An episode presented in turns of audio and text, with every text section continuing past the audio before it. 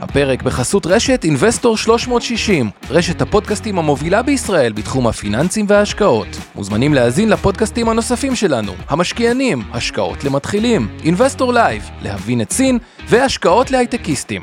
הופק ונערך על ידי שמע, פודקאסטים ויצירות סאונד.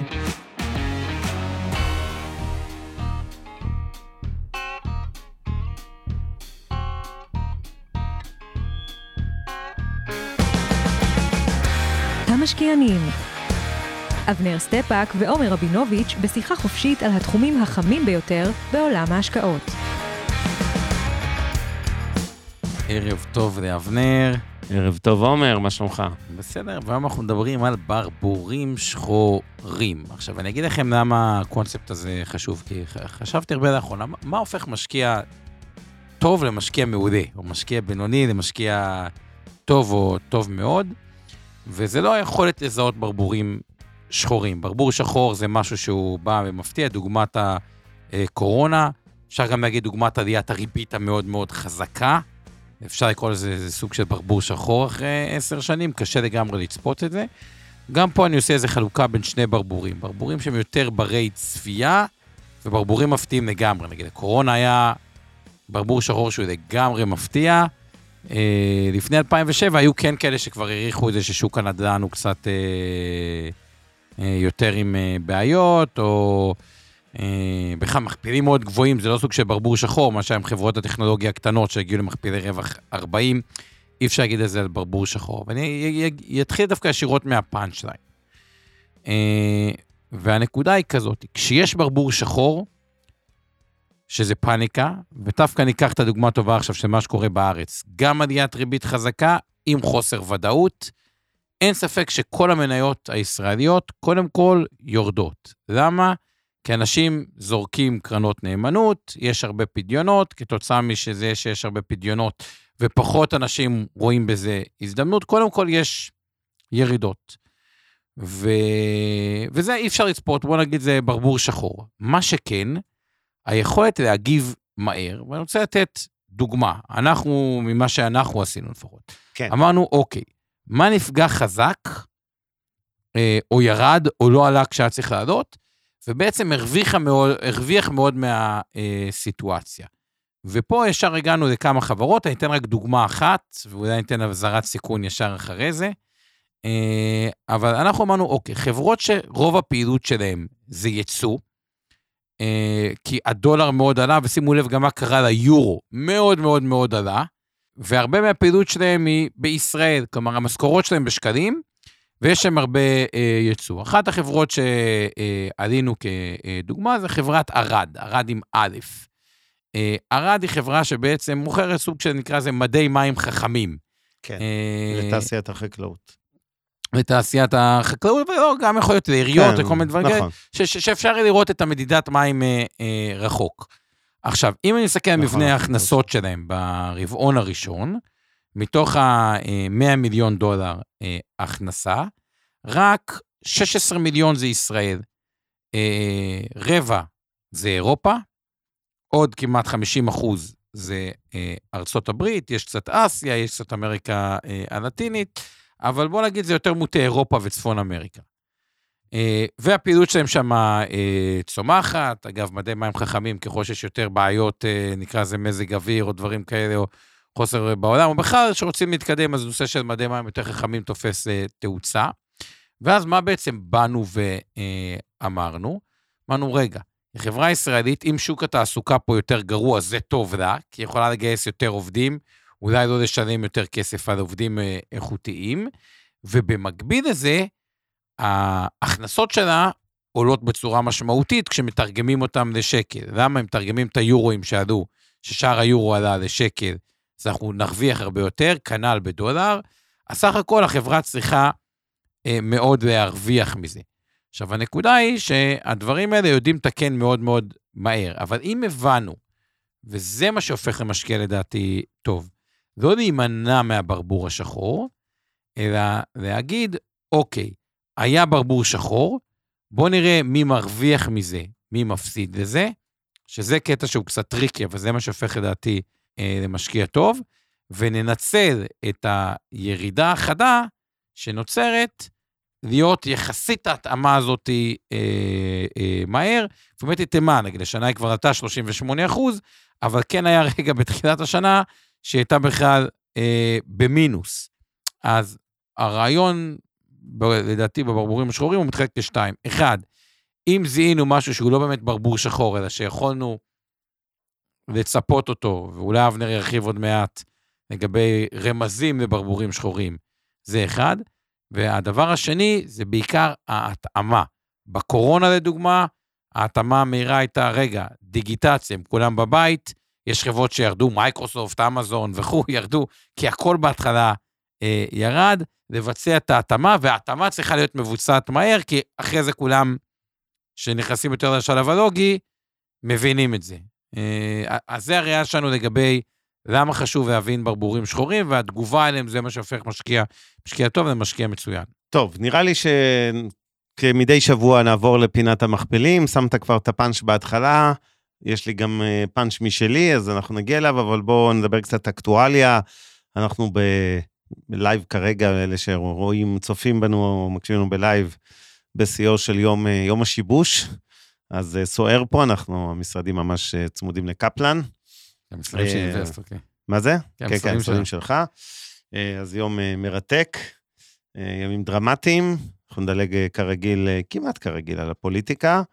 הגם שיש לה קשר כמובן לכלכלה, אבל נשים את זה רגע בצד, ובואו נתחיל עם פינת המכפילים, מה קורה בעולם, ונדבר קצת על התשואות בעולם, ועל התשואות של איגרות החוב וכולי, אז יש לכם עכשיו על המסך.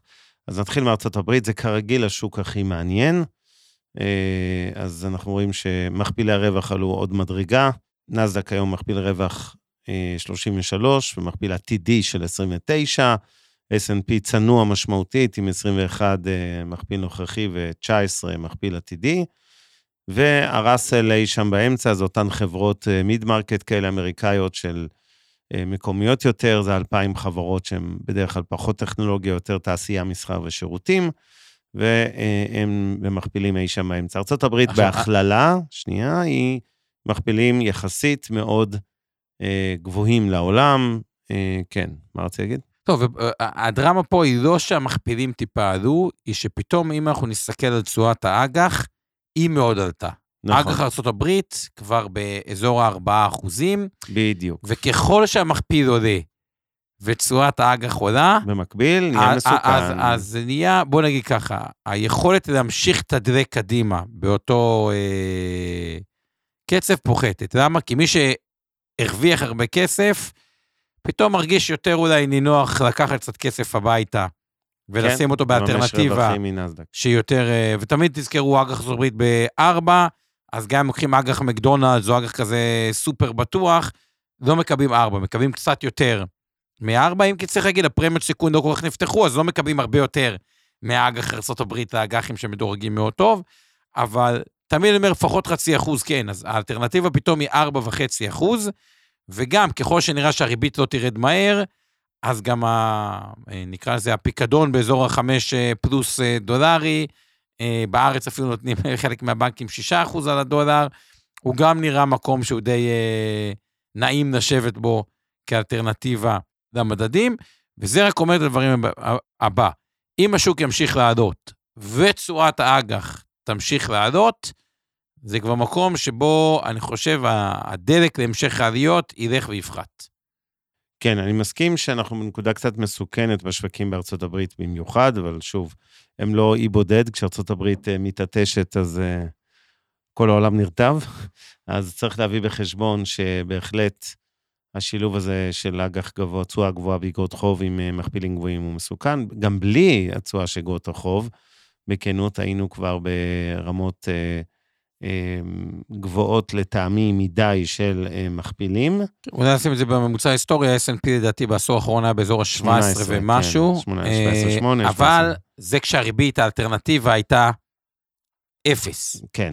היום, או לא, לא אפס, אג"ח ארצות הברית נגיד היה בשני אחוז. הוא קצת יותר גבוה מהממוצע ההיסטורי, אבל בריבית הרבה יותר גבוהה. בריבית הרבה יותר גבוהה.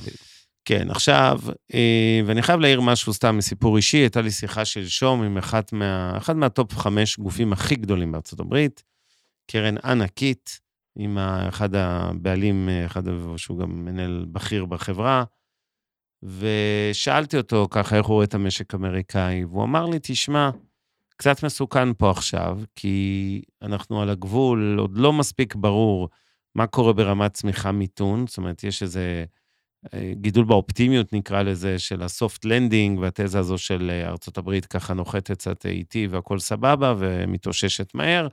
זה בדרך כלל גם מה שקורה, אבל הוא לא הרגיש מספיק בטוח שזה התסריט. אפרופו הנושא שלנו היום, ברבורים שחורים, דוגמה לברבור שחור, זה שבניגוד לקונסנזוס בהתהוות בימים, בחודשים האחרונים של ארה"ב, כאילו, בסך הכל לכיוון סבבה, שהקונסנזוס הזה כמובן השתקף גם בעליות אחדות שראינו בנאזק ו-S&P 500, יכול להיות, חלילה, איזה היפוך מגמה בכלכלה הריאלית, שיביא כמובן לירידה חדה בשוקי המניות. אז זו דוגמה לברבור. אם נחזור לטבלת המכפילים, ונשווה קצת למה קורה במקומות אחרים בעולם, אז למעשה אנחנו יכולים לראות שבאירופה המכפלים נשארים נמוכים, בין 10 ל-13, תשואות האג"ח שם, להבדיל, גם הריבית, לא רק תשואות האג"ח, נמוכות יותר, כמובן, מארצות הברית, למעט אנגליה, עם כל הצרות שלה, היא בתשואת אג"ח של 4 ו-6 עשיריות, אבל גרמניה, צרפת באזור 3 כלומר, נמוך מארצות הברית ומישראל.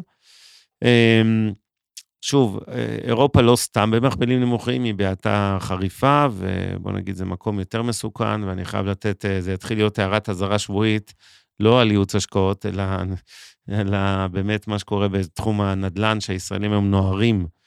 הם לא נוהרים לבורסות באירופה במכפילי 10, הם נוהרים לנדל"ן בכל מיני פורטו ו- ויוון וקפריסין וכו'. חברים, הישמרו לנפשותיכם, שמרו על הכסף שלכם, רוב, לא יודע אם רוב, אבל הרבה מאוד מהשקעות האלה זה דרק מדרק. אני אה, צריך להזכיר שאלה שווקים שיודעים לקרוס, חבל על הזמן כשהם קורסים, תאמינו לי, אתם תיתקעו שם נכסים שלא צריכים למכור לאף אחד, וספק אם להזכיר לאף אחד. זה מבוסס תיירות. אפרופו ברבורים שחורים, קצת אה, עליית מתח שיש בשבועות האחרונים בבלקן, חס ושלום, איזה, אין, כל כך הרבה צרות פוטנציאליות יש באירופה, שם זה יש ריכוז, יש אגם הברבורים, זה באירופה, בסדר? אגב הברבורים השחורים. אפרופו הזכרת את אה, פורטוקל, אז רק גילוי נאות, אנחנו השקענו בחמישה... תברחו. אה, חמישה בתי מלון, אה, דירות Airbnb בפורטוגל. אגב, הולך, אפרופו תיירות, כן. הולך פצצה. זה בדיוק הסיבה לברוח. מי שרוצה, מי שרוצה לעשות אפילו, מי שרוצה מלון חמש כוכבים בפורטוגל, תעשו בונג'רדין 560. אה, זה הבניין הזה, תשע וחצי. נטו סוכן נסיעות. תשע וחצי אחוז, תראו מה, שמשקיעים שלנו הרוויחו עוד יותר כסף, אם ישראלים רוצים. נפרגן לכם. תשע וחצי דירוג אה, בבוקינג, יאללה. זכה למלון, מספר אחד חידוש אה, אה, בפורטוגל, בינתיים... מצדיע לך, עומר, אתה בשבילי מהיום עומר פטל רבינוביץ', תאמין לי. כן, נכון, אגב, פטל התעניינו. פטל מה, הופה. היה שחר מפטל היה פה בפודקאסט ב Investor Live בראשון, וואלה, היה אפילו התלהב מזה. טוב, יפה, אז אולי תהיה מלונאי, אבל בהכללה, בגדול, חבר'ה, תיזהרו מהשווקים האלה, לטעמי. אה, נדל"ן בשווקים האלה, אבל אם נחזור רגע לבורסות ונסיים את פינת המכפילים, ישראל כרגיל, אה, no news, אה, תשואות סביב האפס מתחילת שנה, אחד השווקים הגרועים בעולם, אתם כבר מבינים למה. תשואות האג"ח. גם כבר שלילי, לא האפס, באפס כן. בצד השלילי של האפס. תלוי, זה כן, התל אביב של 35 מינוס 2 אחוזים וחצי, השניים האחרים סביב האפס פלוס קצת. תשואת אג"ח עלתה ל-3.9, שימו לב. הנגיד, אני מזכיר השבוע, זה גם אירוע שצריך להתייחס אליו. טוב, תכף נתייחס, נסיים רק את פינת המכפילים, אבל אה, לגבי יפן, סין והודו, תמיד אנחנו סוקרים גם את אסיה. אה, שוב, שונות גדולה, יפן על הגל השנה, סין על האפס השנה, הודו ב-8% פלוס, שזה לא רע אחרי שנה מעולה שהייתה גם שנה שעברה. הבדל גדול במכפילים, סין היא תמיד במכפילים הכי נמוכים באסיה. 10 עתידי, 14 נוכחי. כן, אם כי כן. להגיד שני דברים, אחד, יפן באמת עשה 23 אחוז, נשלים את התמונה S&P פלוס 15 מתחילת השנה, נסדק פלוס 37 וחצי. אה, אז זה לגבי מה השווקים אה, עשו. הנסדק, אגב, חמש שנים אחרונות, המלך הבלתי מעורר, 104 אחוז תשואה. תל כן. אביב 90, שהוא השני לא רק, אה, היה אפילו יותר מהנסדק, עשה 83 אחוז תשואה, אבל כל השאר הרחק מה, מאחור. כן. אה, מבחינת התשואות. אז זהו, אני רוצה רק להוסיף עוד דבר. רגע, רגע, רגע. הזכרת רק את סין, עם כל הבעיות. אז כן. סין. התרחש שם משהו מאוד יחסית מעניין, שהרגולטור, הוא בא לאליבאבא ואמר, אה, ב Ant Group, שאז הייתה צריכה להיות הנפקה מאוד מפורסמת, אה, ואמר, יאללה, תביאו כסף, קנס. אה, השוק הגיב לזה מאוד יפה, הוא אמר, אוקיי, אם הרגולטור מסתפק בקנסות ויורד מזה, באמת עליבאבא קפצה יחסית יפה, מאזור ה-80 לאזור ה-90, 80 וקצת. בחברות הטכנולוגיה הגדולות, שהיה קצת חשש מהם, ומכפילים נמוכים, אל תשכחו, עליבאבא היא חברה במכפיל רווח 10, אה, נסחרת ב-232 מיליארד דולר, אבל עוד משהו, בניגוד לאמזון שיש לה 100 מיליארד דולר חוב, אז פה יש לה 50 מיליון דולר קאש מעבר לחוב, כלומר אפקטיבית, קונים את כל העליבאבא הזה ב-180 מיליון דולר, ואם החשש הזה עוד יותר יוסר שהרגולטור יורד קצת מחברות הטק, זה יכול להסיט איזשהו גל אה, עדיות. אבנר אליך. כן, טוב, רק אה, לסיום פינת האקטואליה שלנו, אז צריך להתייחס כמובן לבנק ישראל ולריבית. השבוע לראשונה איזו עצירה, אה, עצירה זמנית בעליית הריבית. אה, נאום חשוב של הנגיד בהקשר שבעצם הוא מכין את השווקים לחבר'ה, זאת התזה שאתם מכירים גם ממני כבר תקופה ארוכה, הריביות הגבוהות are here to stay, הם לא ירדו כל כך מהר, הם יישארו יחסית גבוהות. אה, שוב, לא, אני לא חושב שהם יעלו עוד הרבה, אני מניח שעוד איזה חצי אחוז יש לנו למעלה באיזה שתי פעימות רבע, אה, אבל בגדול, אה, הם יישארו גבוהות להרבה זמן, ואני אומר את זה כבר חודשים, ותתכוננו, אגב, גם בעולם, לא רק בישראל. אנחנו נראה גם שהתחלת הורדת הריבית תתחיל הרבה יותר מאוחר לתוך 24, שתיים, הקצב של הורדת הריבית יהיה הרבה יותר נמוך, ושלוש, לא נחזור כבר לריבית האפסית שלפני, אפרופו, אמיר כותב לנו פה על מסלול משכנתה וזה, לא נחזור לשם. אמ, אנחנו... אז רק הערה אחת לגבי זה, כן. כי אני קצת, כאילו, אני מסכים איתך, אבל, אבל. גם קצת חולק עליך, אבל אני רק אגיד את האבל. הנגיד, מתוך פוזיציה, כי המטרה שמצנן את השוק, אז מתוך פוזיציה, הם חייבים, לא משנה מה להגיד, אנחנו נהיה זהירים, אנחנו נוריד אה, לאט הריבית. אבל אם אנחנו נסתכל על ההיסטוריה של הורדת ריבית, הקצב הורדה יותר מהר ממה שחשבו, אה, אז, אז צריך גם לא... לא להיות שבויים בתזה שעכשיו נשארת, הריבית פה לתמיד וגבוהה וכו' וכו' וכו', כי לא, לא, לא, לא הייתי לוקח את זה ישר כתזה, את מה שאבנר אה, אומר, אלא צריך לבחון את הדברים. כשמתחיל משבר, מהר מאוד מורידים. את הריבית יותר מהר ממה ש... אם זה משבר, אני א', לא כזה פסימי על משבר, אני יותר פסימי על גובה הריבית, גם בגלל מחלת האינפלציה, שהיא אמנם בעיקרון מאחורינו, אבל החשש תמיד יהיה, אפרופו ברבורים שחורים, מחזרתה, ותכף ניתן דוגמאות. אה, אז כן, זה פרמטר שצריך להביא אותו אה, בחשבון. אני אגיד גם עוד דבר שקורה בחודשים האחרונים בקצב הולך וגדל. יש, תראו, אין, אין יציאת כספים מישראל במובן של אה, פתיחת חשבונות בנק בחו"ל או וכולי, היא בשוליים. זאת אומרת, באמת, רוב האנשים גם, אם היו רוצים, לא כזה פשוט לפתוח חשבון בנק בחו"ל, אבל כן יש מעבר, אני רואה את זה גם כשחקן מוסדי בשוק הפנסיוני, יותר ויותר למסלולי חו"ל, עוקבי מדדים, אקטיביים, לא משנה, כל אחד מה שהוא רוצה, בגופים השונים. אז מעבר פנימי שכמובן תורם גם לעליית הדולר, שתיים, תורם מן הסתם, ל... אנחנו לא משפיעים מפה על נסדק ו-S&P, אבל כן משפיע על השוק המקומי שלנו ומשאיר אותו, נקרא לזה, קצת חלושס. אז אה, שוב, אני לא רוצה לנבא לאן זה הולך, ובטח זה לא המלצה, ואולי זה הרגע הנכון לפינת האזהרה השבועית שלנו, שכל מה שעושים פה לא ייעוץ השקעות ולא תחליף לייעוץ השקעות המותאם לצרכיהם נכסי כל אדם בידי ייעוץ השקעות מוסמך, ואנחנו מזכירים פה היום מניות כרגיל, ניתן אפילו דוגמאות לברבורים שחורים של מניות ספציפיות. אז תמיד, תמיד, תמיד תזכרו, אנחנו מנהלים כסף, עומר ב Investor 360 מנהל תיקי השקעות וקרנות נאמנות, אני במיטב. תיקי השקעות, קרנות נאמנות, תעודות סל, גמל, פנסיה, השתלמות, בכל המוצרים אנחנו מחזיקים מניות, ולכן בטוח שאנחנו מחזיקים גם את המניות שאנחנו מזכירים פה הערב, ולכאורה יש לנו אינטרס וכולי. אה, אבל אה, מצחיק אותי, שואלים אותי איך אני מצליח לענות בצ'אט במקביל. אה, לא לדאוג, multitask קוראים לזה. בקיצור, אני חושב שאנחנו בסיטואציה שיש כרגע לא מעט מעברי כספים, שכרגע זה מתגבר, זה עדיין לא מספרים דרמטיים, 90% מהמשקיעים הישראלים עדיין במסלולים מקומיים במהותם, למרות שצריך לזכור, עוד הרבה לפני הבלגן של מדינת ישראל, בשנים האחרונות הגופים המוסדיים, למזלנו, צריך להגיד, הסיטו אה, את רוב מרכיב המניות, כמו שאמור להיות, כן? ישראלי לא אמור להחזיק את רוב הכסף שלו במניות בישראל דווקא. אה, אז הסיטו לחו"ל, וזה, אה, אני חושב שהיום נכון, אנחנו היום. קצת מעל 70 אחוז אה, מניות, אה. מתוך המרכיב המנייתי יושב בחו"ל. אגב, עוד דבר שאני חושב שהשתנה אצל התודעה, אצל המוסדים, לפחות ממה שאני מראיין את המנהל ההשקעות, ההשקעות אה, אה, ראשיים אה, בפודקאסט Investor Live, זה העלות גידור בישראל היא אחוז וחצי לשנה.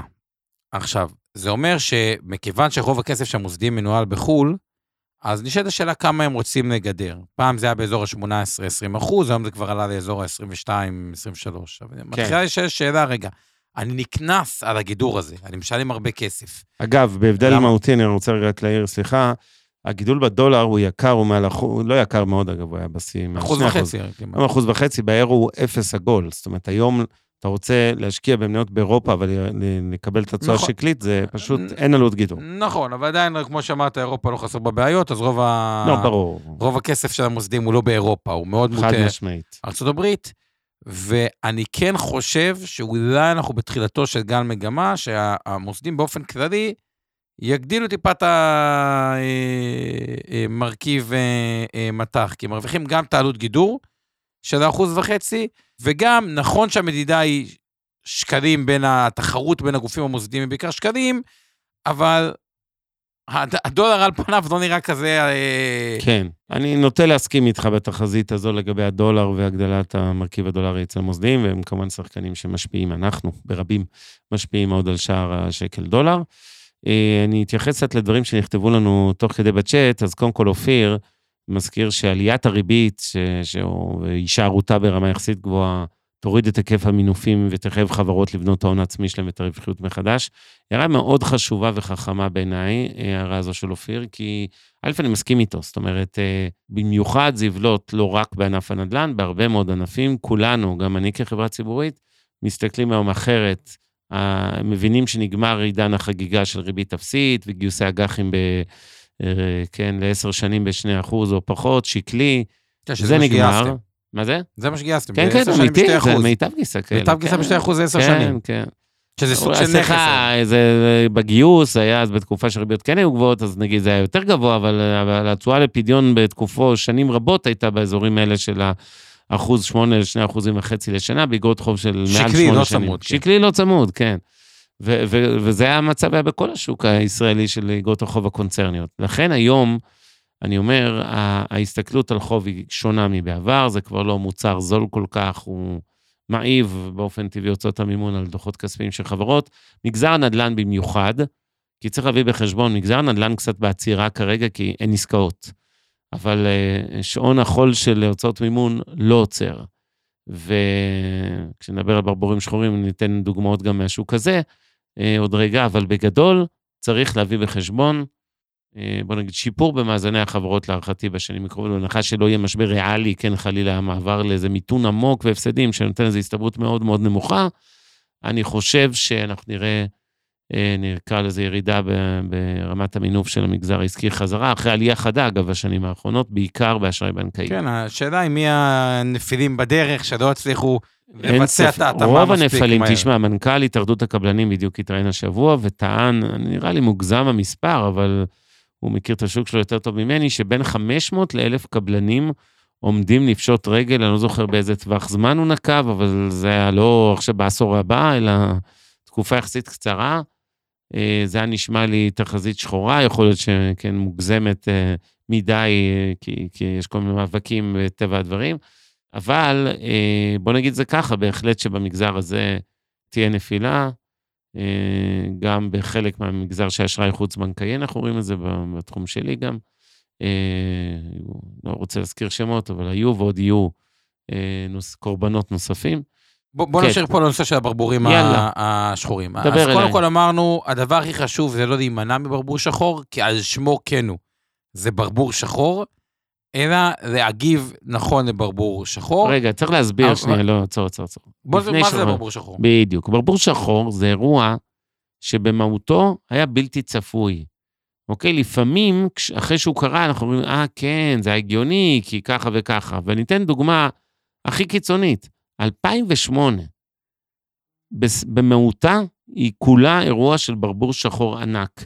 הקריסה של בר סטרנס במרץ ושל ליהמן בראדרס בספטמבר בארצות הברית, שניים מבנקי ההשקעות שהיו עד אז מהגדולים בעולם, חמישייה שנייה כזו, אבל דרמטיים, וכמובן, הפסדי עתק של כל מערכת הבנקאות ובתי ההשקעות האמריקאים, והקריסה בעקבות זה של כל העולם. ואז, אתם יודעים, בחוכמה שבדיעבד, כולנו אמרנו, אה, כן, היה להם כל מיני MBSים, ABSים, כל מיני ראשי תיבות כאלה באנגלית לכל מיני מוצרי חרטה ברטה. נכסים רעילים קראו לזה, אבל בזמן אמת, ב-2005, 2006, 2007, כמעט אף אחד, בסדר, למעט קומץ, לא אמר, רגע, רגע, מה קורה פה, הם, הם עושים שטויות, הם, הם משקיעים בכל מיני דברים רעילים, וזה נכון. יתפוצץ, נכון? זה, כאילו בדיעבד, זאת אומרת, ברבור שחור זה משהו שמגיע בדרך כלל בהפתעה, אף אחד לא חזה אותו, הרבה פעמים הוא, לרוב הוא לא הופיע בכלל במפת הסיכונים, אפילו של אנליסטים שאומרים, אוקיי, מה ההזדמנויות ומה הסיכונים בשוק מסוים, הם לא חושבים על הדבר הזה, כי הוא בלתי צפוי. לדוגמה, מלחמת רוסיה-אוקראינה, אף אחד לא באמת חשב שזה הולך לקרות, נכון? עכשיו, לגבי מה שאבנר אמר, רק, אני קיבלתי טלפונים אחרי מלחמת רוסיה-אוקראינה מלקוחה, שאומרת לי, תשמע, איזה חוסר אחריות שלי, הייתי צריכה לצפות את זה יותר טוב. כן. תקשיבי, המטרה קורונה. לא לצפות, עובדה, האוקראינים כן. בעצמם, שהרוסים יושבים מהם מהכול, לא, לא צפו את זה מספיק טוב, אוקיי? אחרת הם... אף אחד לא צפה, בוא, המודיעין של מדינות המערב, התחיל לדבר על זה בערך שבועיים הדבר הכי חשוב שמגיע ברבור שחור, ואני חוזר על זה, הוא לא להתחיל לעשות רציונליזציה לאיך יכולתי לצפות שהריבית במשק הישראלי תהיה חמש, אחרי שעשר שנים האינפלציה פה הייתה אפס. נכון. לא, אי אפשר כאילו לצפות את זה. זה כל הרעיון בברבור. זה כל הרעיון בברבור שחור.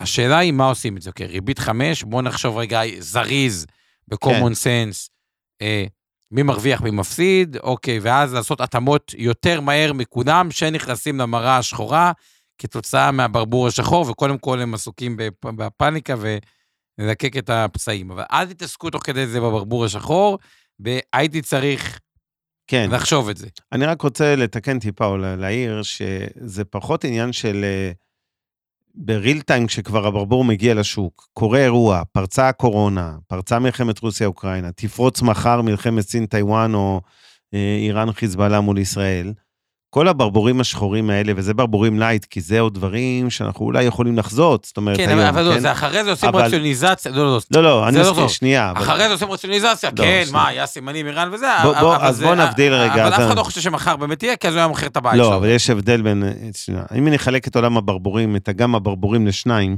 יש לנו ברבורים שחורים light וברבורים שחורים כבדים. הכבדים זה דברים שלא נמצאים על המפה של אה, אף אחד, אתה לא חוזה קורונה, אותם, אתה לא צופה זה אותם. קלאסי. קורונה הגיעה, אף אחד לא, לא כתב לפני זה סיכון למחלה גלובלית אה, מסוכנת. בסדר, עזוב מאיפה תגיע, אפילו סתם להתפרצות מגפה. זה לא היה סיכון, זה... למשל, סיכון לרעידת אדמה מהותית, אם חס ושלום תהיה בישראל, אנחנו חושבים על שבר סורי אפריקני, אבל לא תמצא אזכור לרעידות אדמה באף תחזית של אף כלכלן היום, נכון? כן. של רמת סיכון ישראל. אז אלה הברבורים הכבדים. זה באמת דברים שלא יכולנו בשום פנים ואופן לחזות אותם, לצפות אותם, ולא היינו אמורים להכניס אותם לרשימה. יש ברבורים light, שזה, ניקח דוגמה, ישראל, איראן סין, טיוואן, זה כן נושא שהוא בכותרות, אולי ההסתברות שלו היא נמוכה, אבל בוא נגיד שאי אפשר להגיד שזה לא יאמן שזה יקרה, נכון? גם אם נכון. נגיד שזה 20 אחוז סיכוי, זה לא אפס, זה לא 2 אחוז. אגב, ודוגמה לכזה דבר שהיה פה לכם פה ב-live, שדיברנו על זה, אף אחד לא יוכל לצפות שהריבית תעלה לחמש. באמת, אני אומר את זה, עזבו כל אלה שעושים פרשנות בדיעבד. אבל, כשאג"ח למדינת ישראל נתן לעשר שנים, אחוז אחד, אז כן אפשר להגיד, תקשיבו, לא משנה אם הריבית תעלה לשתיים, או לשתיים וחצי, או, או תעלה, אוקיי?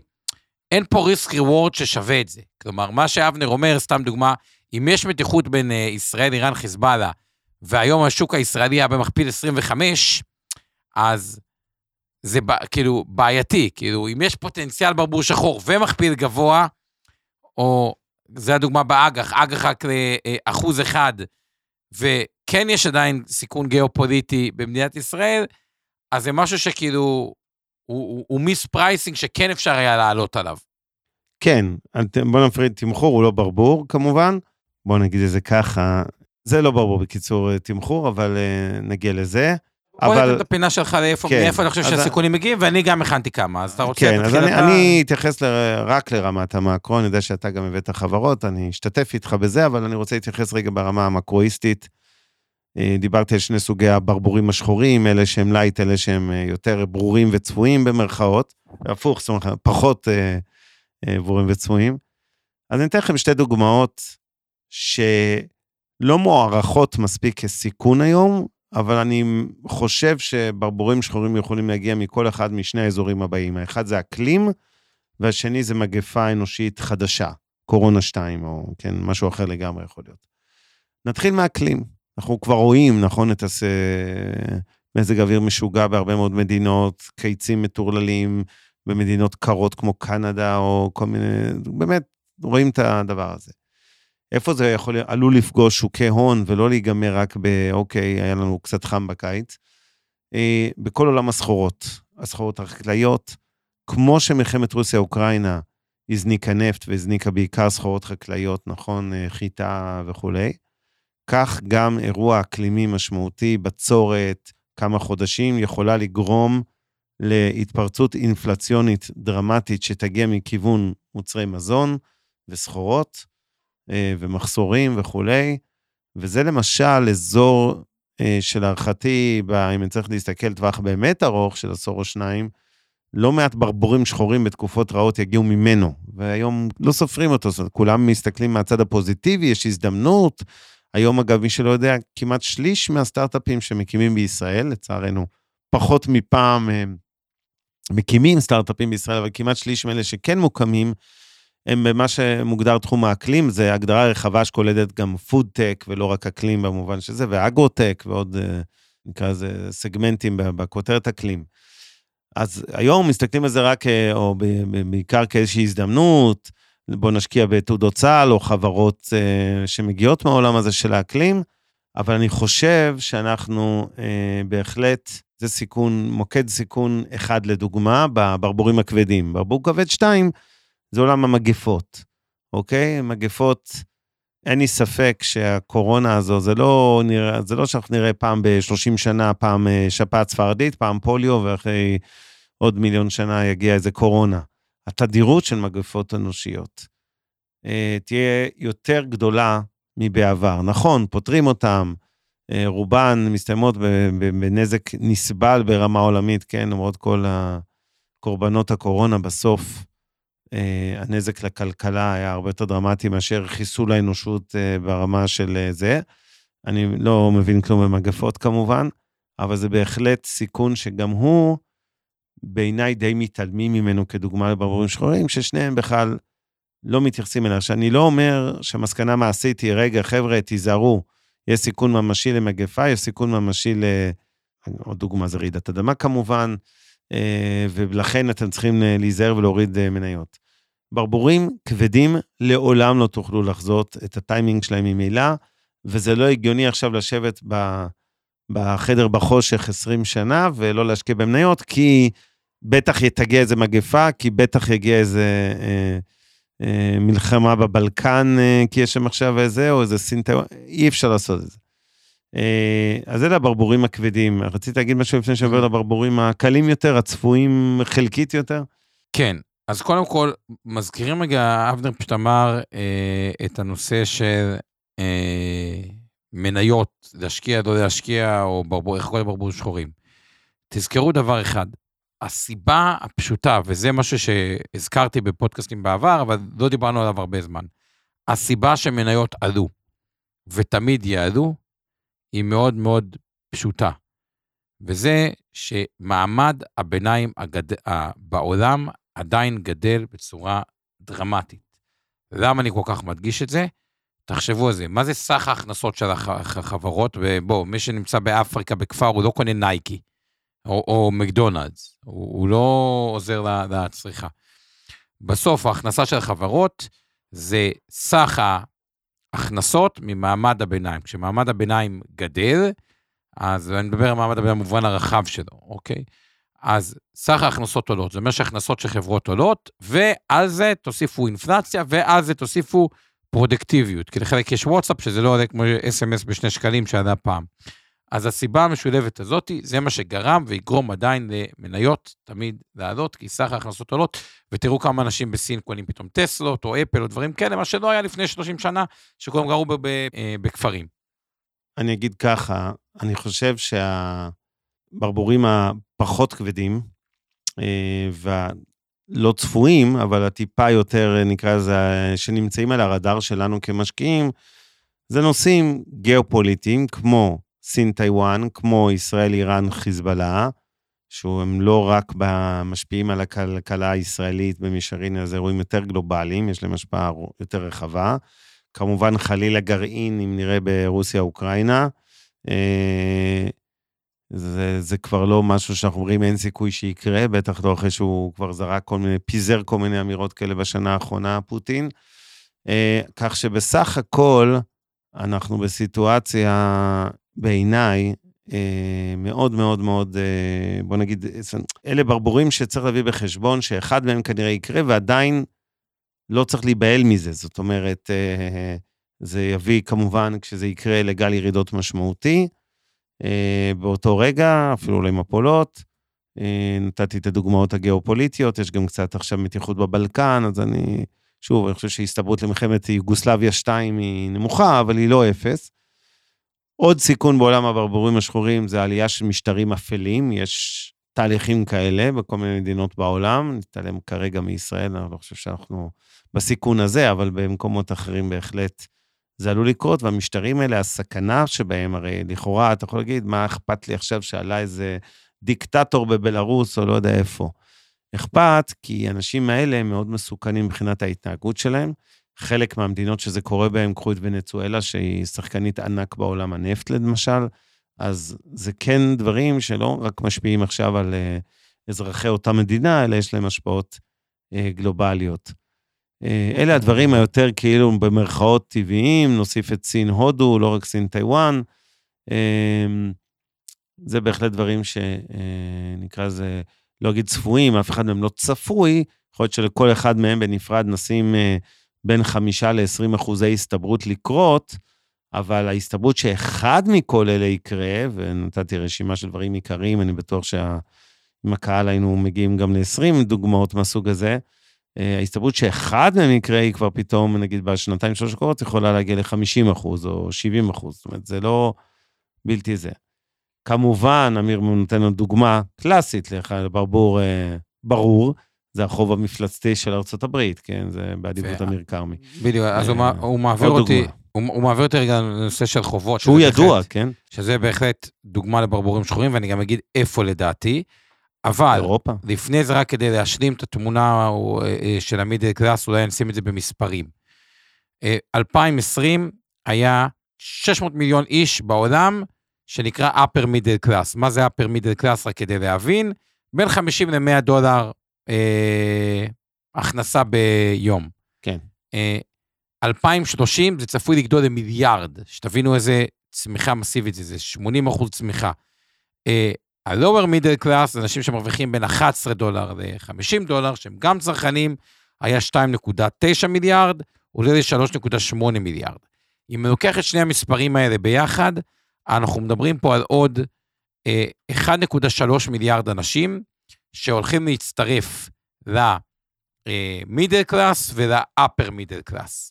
אם היום ה-middle class וה-upper middle class נמצאים ביחד על שלושה וחצי מיליארד והולכים להצטרף עוד אחד וחצי, 1.3 מיליארד, זה עוד אה, 40 אחוז, רגע, 1.3 על... אה, כמה זה 1.3 על 3 וחצי? עוד 40 אחוז, אם משווים את 2030 ל-2020, עוד 40 אחוז זה סך ההכנסות של החברות בעולם. זה מספר דמיוני, וזה התזה המרכזית לגבי ה, ה, למה השוק אמור לצמוח ולצמוח חזק, כל המניות. ובכל זאת, ברבורים שחורים עסקינן, אה, חובות של מדינה, יש הרבה מאוד חברות שנקראות אה, B2G, to government, וגם חברות שהן גם B2B לחברות, אבל גם B2G ל-government.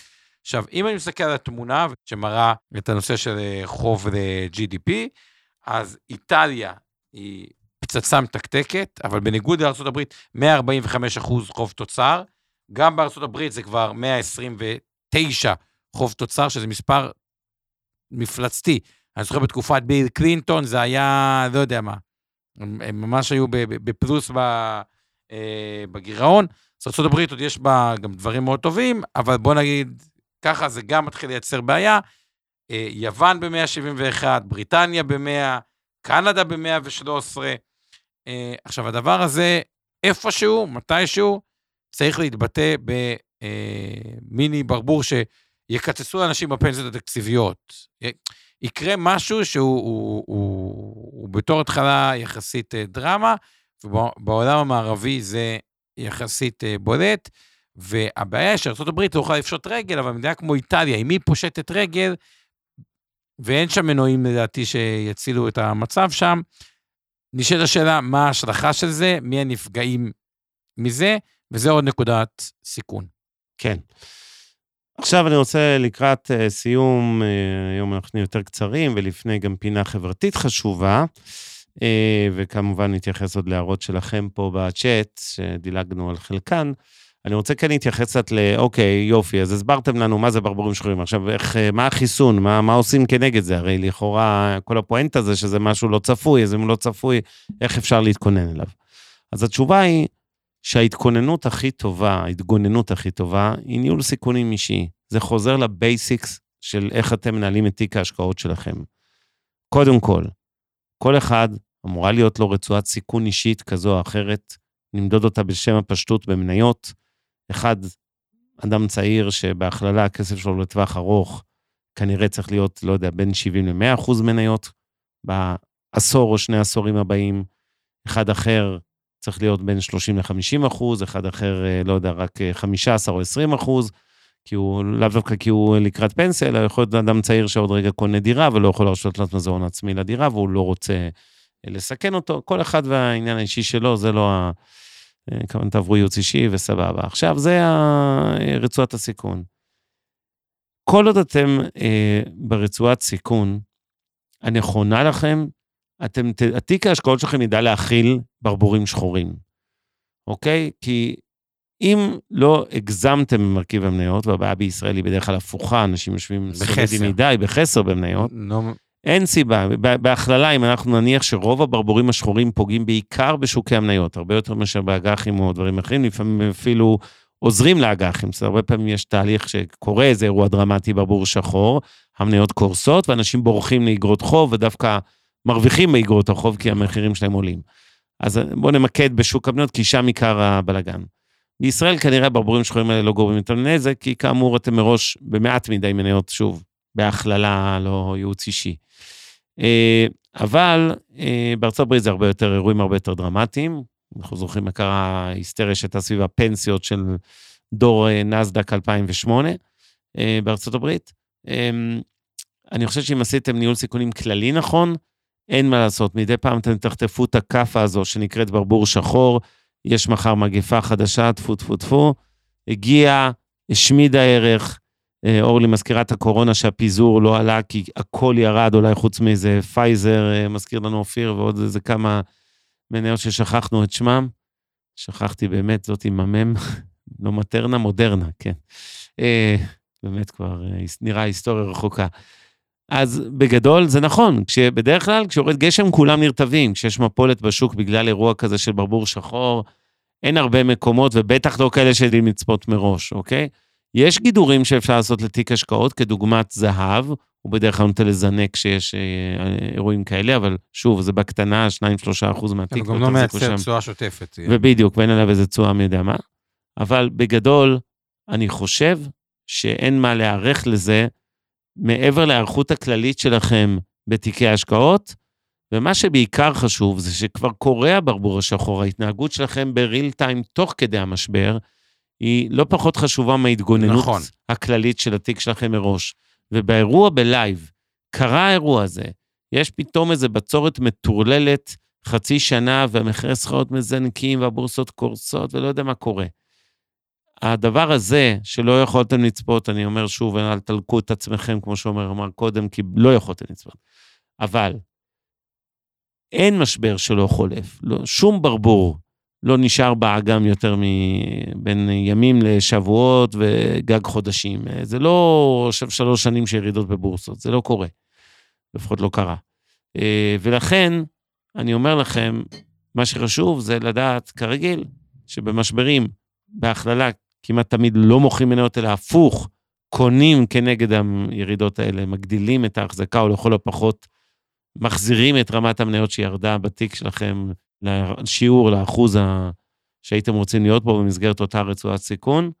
בדרך כלל אלה ההזדמנויות לגדול באדם שהוא בין 70 ל-100 אחוז, בדיוק במשברים האלה רוצה להגדיל לכיוון המאה, נגיד אם היום הייתי יושב 80 אחוז, אז במש... ברצועה של 70 ל-100, אז... תרגש אותנו משהו שאנשים... אה, מה? הם יודעים שהרי במשבר אתה צריך להגדיל סיכון. אתה אומר, אתה... יודעים, אבל קשה לעשות, נכון. תשמע, יש פער, אה, קשר. עין יד, נקרא לזה, לא, לא מבוטל. נכון. אז אה, זהו. אם רוצים לסכם את זה, ואז בואו נענה לשאלות של האנשים, אבל אם כן. רוצים לסכם את זה, תזכרו שני דברים. ברבורים שחורים לא ניתן לספות. אין לצפות. מה להתכונן לזה יותר מדי. הכוח האדיר הזה, ואני חוזר על זה עוד פעם, ההבדל בין ה-64 טריליון, total spending 2020, ומה שצפוי להיות ב-2030, שזה 91 טריליון, שזה כמעט 50 אחוז יותר, בגדול יזניק חברות מאותה סיבה שמחירי הדירות בארץ עלו, ולא יקרסו, בניגוד לאבנר, מה שהוא אומר לכם. מי שרוצה להקשיב, אבנר, אין לך מה להגיד, להפחיד אנשים. הכוח של הכסף של מעמד הביניים, בסוף אנשים צריכים לגור בדירה, יש לך אוכלוסייה עולה, אחוז כן, כמו גירושין שאורלי עולה. אומרת, דירה ממוצעת תגיע ל-29 מיליון שקל. לא, אבל אחוז הגירושין עולה אה, אה, בישראל, פלוס הילודה החזקה, פלוס הזה, זה ביקוש לדירות, ואם יש כסף יקנו דירות, אוקיי, לא, לא יישאר פה את הדברים האלה, כי מעמד הביניים גדל. זה בסוף הכוח שמניע וכו'. וברבורים שחורים, הגאונות היא לא באה להיות בחשיפות נמוכות מדי למניות בשוטף, ובעצם שהכסף לא אה, יצמח, אלא היא בלהגיב נכון, ותמיד יש משהו שמתומחר לא נכון שזה קורה. אגב, בקורונה לדעתי, ההזדמנות הכי גדולה בהתחלה הייתה באג"ח קונצרני כן, של חברות טובות. כלל ביטוח ירד מ-100 ל-70, האג"ח. כן. וחזר ל-100 מאוד מהר. שאלות וסיכום. טוב, אז uh, את הסיכום שלי כבר אמרתי, אני רק רוצה להתייחס באמת לשאלות שעלו פה uh, בזום. Uh, קודם כל, נניח שאני יודע, כן, שאמיר כרמי כותב לנו שמתחילה מר... מלחמה גרעינית רוסיה-ארצות הברית, שזה האם אימא של ברבורים שחורים, אוקיי? Uh, במילא החוסר אונים שלנו, ככל שהברבור הזה קיצוני יותר, הוא, גדול יותר, והאפשרויות לנקיטת זהירות uh, קטנה, זה נכון, זה מתכתב עם מה שאמרתי קודם, אני דווקא רוצה לרכב טרמפ על הדוגמה המאוד קיצונית שנתת, כי באמת, מגה ברבור. זה ברבור של 300 קילוגרם, לא יודע כמה הוא שוקל, אוקיי? נסו לדמיין את עצמכם, בזמן של מלחמת גרעין, אטום נופל על ניו יורק ועל מוסקבה, ואתם, המניות שלכם התרסקו ב-50 אחוז, ואתם עכשיו הולכים, תוך כדי, המלחמה לא נגמרה, איומים מדדים וזה, אתם הולכים וקונים מניות אשכרה בארצות הברית, לא, לא, לא נגיד ברוסיה, בתוך כדי המשבר הזה, ממש ביומיים שאחרי שנפלה שם פצצת אטום ועוד לא הספיקו לספור את המיליון וחצי מתים, ואתם הולכים וקונים מניות. זה נראה כמו תרחיש הזוי, זה בוודאי פסיכולוגית כמעט משימה בלתי אפשרית, אבל ב-90% אחוז הסתברות זה הדבר הנכון לעשות. תראו, אז הנקודה היא כנראה מה שיקרה, השאלה אם הפצצת אטום נפלה על ניו יורק, או יש איום, או שיש פצצה שהתפוצצה באוויר, זה מספיק לדעתי להוריד את השוק בעשרות אחוזים, אבל זה באמת דוגמה קיצונית שאני מעדיף לא להתייחס אליה, כי... כן, אנחנו רוצים לישון בלילה. כן. אה, אילי שואל, למה שהריבית אה, שהזכרנו קודם לא תהיה אפסית בתוך חמש שנים? המדינה רוצה שהכלכלה תצמח, וברגע שהאינפלציה תרגע, הגיוני שתעשה את זה שוב. קודם כל, אני מזכיר שבנק ישראל, נשק הריבית משמש אותו לא רק לצמיחה, אלא גם לריסון אינפלציה, במידה מסוימת אפילו יותר לריסון אינפלציה. ב', הריבית בישראל לא עומדת, ב... היא לא אי בודד, היא לא עומדת בפני עצמה, היא פונקציה של הריביות בחו"ל. אני אתן דוגמה פשוטה וקיצונית, אם עכשיו הייתם מקבלים 12% על פיקדון בבנק בארצות הברית, כי נניח שהריביות שם היו עולות משמעותית, ואילו בישראל בפיקדון או בקרן כספית הייתם רואים רק 4-5 אחוז, ברור שהרבה מאוד אנשים היו מבריחים מפה כספים לארצות הברית, כלומר, קונים דולרים בדרך, ממירים שקלים לדולרים, יוצרים ביקוש לדולר, מעלים את שער הדולר, ומעבירים את הכסף לפיקדון דולרי, נכון? אז לכן, אי אפשר שיהיה פערי ריביות גדולים מדי בין ישראל לבין אירופה או ארה"ב, וזה, אז אתה יכול לשדרג את השאלה ולהגיד, רגע, אבל בסדר, אותו סיפור שאמרת ישראל, תקף גם ארה"ב, גם הם לא רוצים מיתון וכולי. אז האינפלציה אמנם נרגעה, אבל אני חושב שמה שראינו פה בעשור האחרון של ריביות האפסיות הוא הלא נורמלי, ולא מה שקורה עכשיו. וכנראה שהנורמלי הוא ריבית של 3% ולא, אה, כן, 5%. אה, אמ, אבל אה, להערכתי לשם נחזור ולא לרמות זה. לגבי כל נושא הדירות, לגבי התזה של עומר על דירה להשקעה בישראל, לא, לא, לא, לא חושבים שזה... מה? אני נגד דירה להשקעה. לא, בסדר, שואל בן אדם, רגע, תקשיב לו, מה אתה אוקיי. ישר נותן לו כאפה? Uh, לגבי תזה שאומר על דירה להשקעה, אתם לא חושבים שזה תלוי עסקה ספציפית, כי התזה של שניכם היא כאילו פחות אופטימית או כדאית על השקעה בדירה שנייה שלישית בישראל, למרות הגידול באוכלוסייה. Uh, הוא מסתכל על זה כדירה לילדים, כן? לא ממש השקעה רגילה. אני, אני רק אגיד שבעיניי, כרגע, עם רמת הריביות המטורללת במשכנתות, עם רמת המיסוי המטורלל על דירה שנייה ומעלה, אני מדבר על מס רכישה ויכול להיות קנייה, לא הייתי מעז לקנות, או לא הייתי מתקרב לדירות. אני חייב להתערב, אה, כמובן. כן, עוד רגע אתה תגיד את כל זה, סבבה, תקיא את זה, אני לא הייתי עושה את זה. אה, וכן, אני חושב שזה לא תלוי עסקה ספציפית, זה אני בטוח. זאת אומרת, יכול להיות שאני טועה בתזה שלי, בסדר? נניח שאני מגזים בהערכה שלי שמחירי דירות ירדו. אגב, גם אם הם לא ירדו, מספיק שהמשכנתה תרד בחזרה באיזה 2 אחוז, שזה בערך, ה- תלוי מאיזה נקודה בודקים את העלייה, אתם מבינים שזה 2 אחוז על משכנתה ממוצעת של 950 אלף שקל ל-30 שנה, זה הפרש של כמעט רבע מיליון שקל במחיר הדירה תכלס, במונחי מזומן. זאת אומרת, גם אם תגידו שמחירי הדירות לא ירדו בכלל, אבל הריביות על משכנתאות כן ירדו חזרה, נניח בעוד שנה-שנתיים, אז התשובה היא שרק על זה אתם יכולים לחסוך לפעמים מאות אלפי שקלים. אבל מעבר לזה, אני אגיד, במשהו אחד אני בטוח.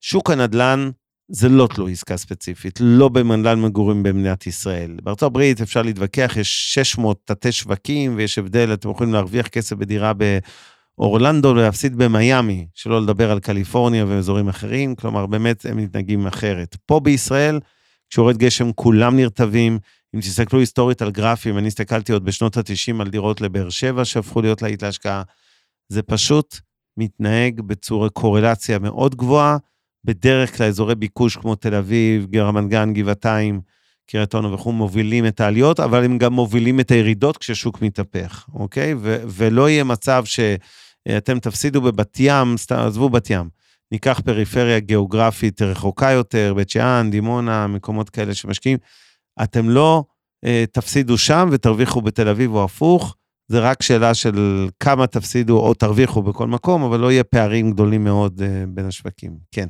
אני רק אומר, אה, כדי מינימום נזק לאנשים אה, לא. מהרתעת הדירות שלך, חבר'ה, דירה ראשונה, תצמדו לשוק הנדל"ן, כי הדירה השנייה זה שדרוג דירה, והיא תמיד יותר יקרה, ולכן זו פעולה שהיא גידורית באופייה. לגבי דירה להשקעה עם 8% מס רכישה, זה כבר דיון ארוך והרבה יותר מורכב. אה, בטח אחרי דירה ראשונה לקנות דירה שנייה, קודם נשדרג, כדי שתוכלו למכור את הדירה הראשונה בלי מס שבח, אה, ואחרי זה אפשר להתווכח. אבל טוב.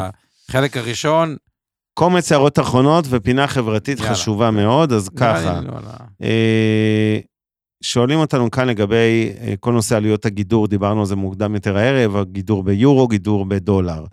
שבדולר זה כאחוז וחצי כרגע, והגידור ביורו הוא אפס. שואל מישהו למה עלות הגידור היא אפסית, או בהכללה ממה היא נגזרת. שוב, עלות הגידור זה פרמטר שמשתנה, יש מצבים אפילו של עלות שלילית, כלומר, אתם מגדרים ומקבלים אפילו נכון. תוספת תשואה, נניח השקעתם במניה ביורו, היו תקופות שהייתם מקבלים, יכולים להמיר את זה אפקטיבית לשקלים, ו- ולקבל את התשואה פלוס איזה חצי אחוז. אבל לרוב הזמן זה נע בין 0 לנגיד 2 אחוז, עלות הגידור, גם בדולר, גם ביורו. אמ, זה משתנה כל הזמן, אה, ברמה, לא אגיד שבועית, אבל בטח אה, חודשית. אה, ופשוט צריך לקחת את זה כנתון. אה, ממה זה נגזר, זה חישוב מורכב בעולמות של אופציות וחוזים עתידיים. אה, פונקציה של הרבה פרמטרים, זה לא כל כך חשוב, אתם צריכים לקחת את זה כנתון, כמו שאתם לוקחים עמלה שאתם קונים מניה. אה, לצורך העניין, יש לכם עלות גידור X, אתם צריכים להחליט אם בכלל אתם רוצים לגדר. בעיניי השיקול העיקרי, אגב, בגידור הוא לא כמה עלות הגידור, אוקיי? אלא באמת החשיפה המט"חית הכוללת בכל תיק ההשקעות שלכם.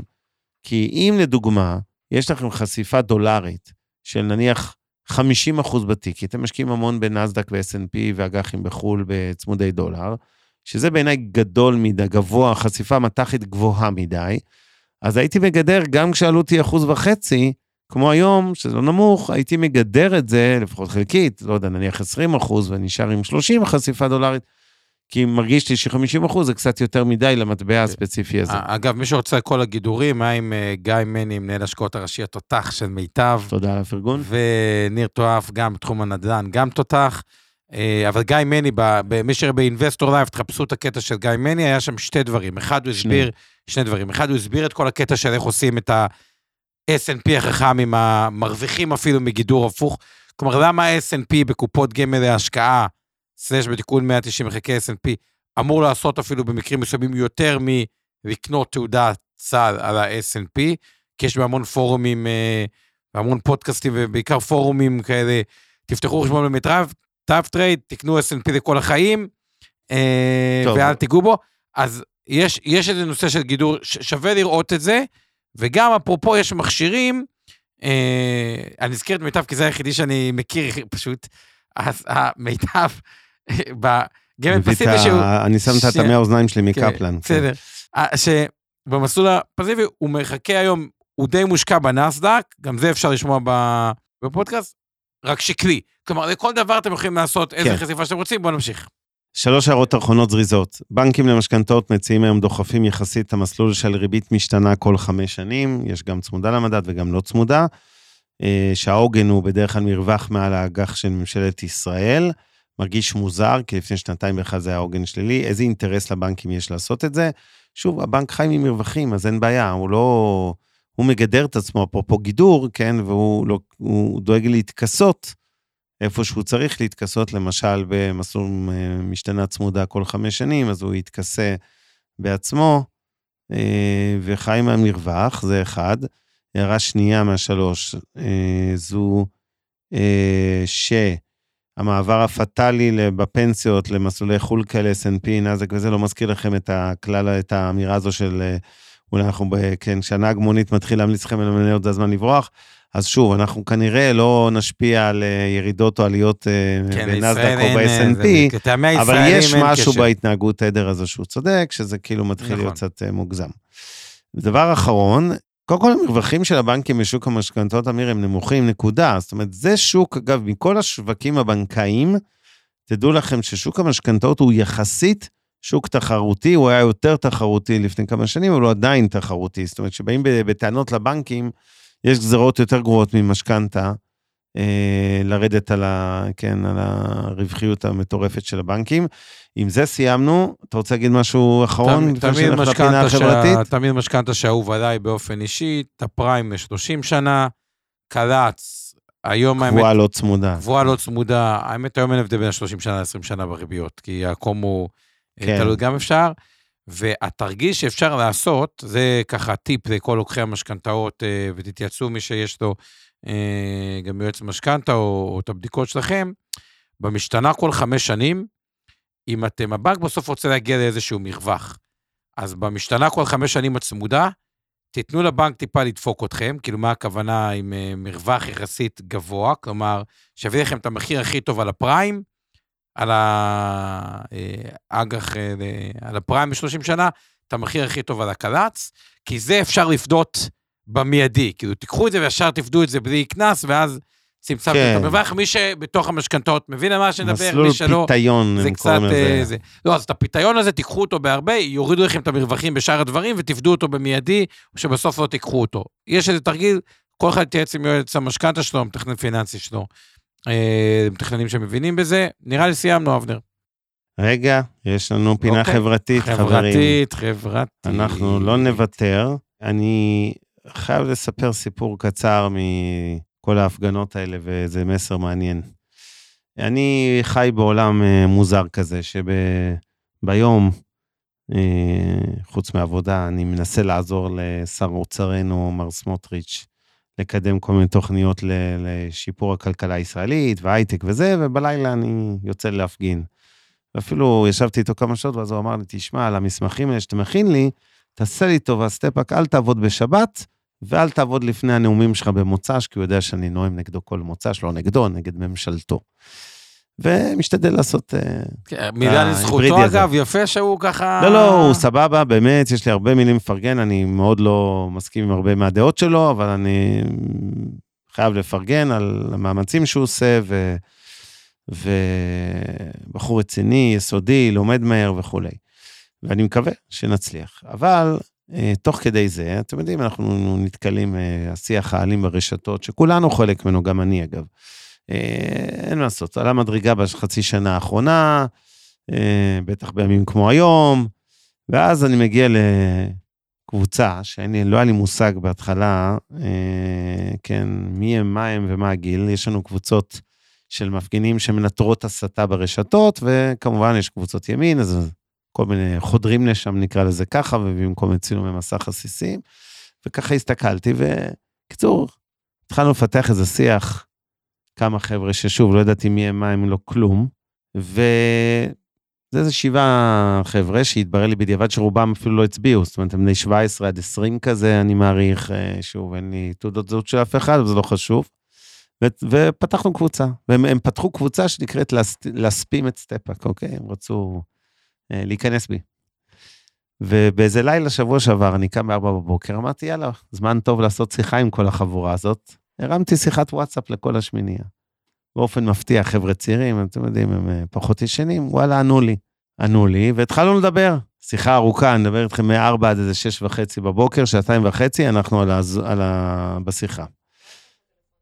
מה זה? לא, לא, וואטסאפ, אה, לא וידאו, אלא אחרת הייתי מבין מי עומד מולי, אבל עשינו שיחת וואטסאפ קול, ומאז יש לנו קבוצה, וכבר גלשנו למלצות אופנה וחו"ל וסיפורים, שלא נדע. בקיצור, למה אני מספר את זה? כי הרבה פעמים כשאנחנו מרחוק, לא מכירים, גם פה, שאני לא יכול להגיד שמכירים, יש שם בחור מעמנואל, חרדי, וזה תותח צעיר שאני צופה לו גדולות, בחור בשם אילי, אני לא יודע מאיפה הוא אפילו, אבל בן אדם אינטליגנט על. עכשיו, הם כביכול כולם, לא בצד השני שלי, הכי רחוק שיש, בסדר? בדעות, 180 מעלות נקרא לזה. בקיצור, את... מצחיק אותי, עכשיו כותבים לי בלייב, מזכירים כל מיני דברים, אני רואה שהם עוקבים יפה. אה, קיצור, התחלנו לפתח איזשהו שיח. עכשיו זה מתחיל נורא אלים, כן, עם קללות וסיפורים וכולי וכולי, עכשיו זה לא שהפוך עכשיו אה, דבש וזה, אבל באיזשהו מקום, אין מה לעשות. בסוף, כשאתה אה, מכיר קצת אנשים, לא אומר מכיר כי לא פגשתי אותם מעולם, כן? אבל אני מדבר קצת נוגע בזה. אז קודם כל הדברים נרגעים. ב', אתה מבין שוואלה, כאילו, יש גם טענות בצד השני, גם הם מבינים, אני מקווה, את הטענות שלנו. ואין מה לעשות, שלום, כאילו, צריך לעשות פה, בסוף אנחנו נחיה פה מדינה אחת. אה, ושוב, אני אומר את זה חמש דקות לפני שאני אהיה בקפלן חזרה בהפגנה. אבל אין מה לעשות. אין לנו ארץ אחרת, אנחנו עם אחד, אנחנו צריכים לחיות ביחד. בואו ננסה להוריד קצת את מינון האלימות וההסתה ברשתות, כי זה איום ונורא, אני לא אחלק ציונים לאף אחד. אמרתי בעצמי, גם אני לפעמים חוטא בזה, ואין מה לעשות, זה, זה קשה. השיח נהיה אלים. וכשכותבים לך דברים אלימים, אז אתה רוצה להחזיר לאנשים, אה, כן, בשפה שלהם, ואני עושה את זה. אבל צריך להנמיך להבות, והכי חשוב, כמדי שבוע, תעשו טוב, זה חוזר עם ריבית והצמדה. לילה טוב. הפרק בחסות רשת אינבסטור 360, רשת הפודקאסטים המובילה בישראל בתחום הפיננסים וההשקעות. מוזמנים להאזין לפודקאסטים הנוספים שלנו, המשקיענים, השקעות למתחילים, אינבסטור לייב, להבין את סין והשקעות להייטקיסטים. הופק ונערך על ידי שמע, פודקאסטים ויצירות סאונד.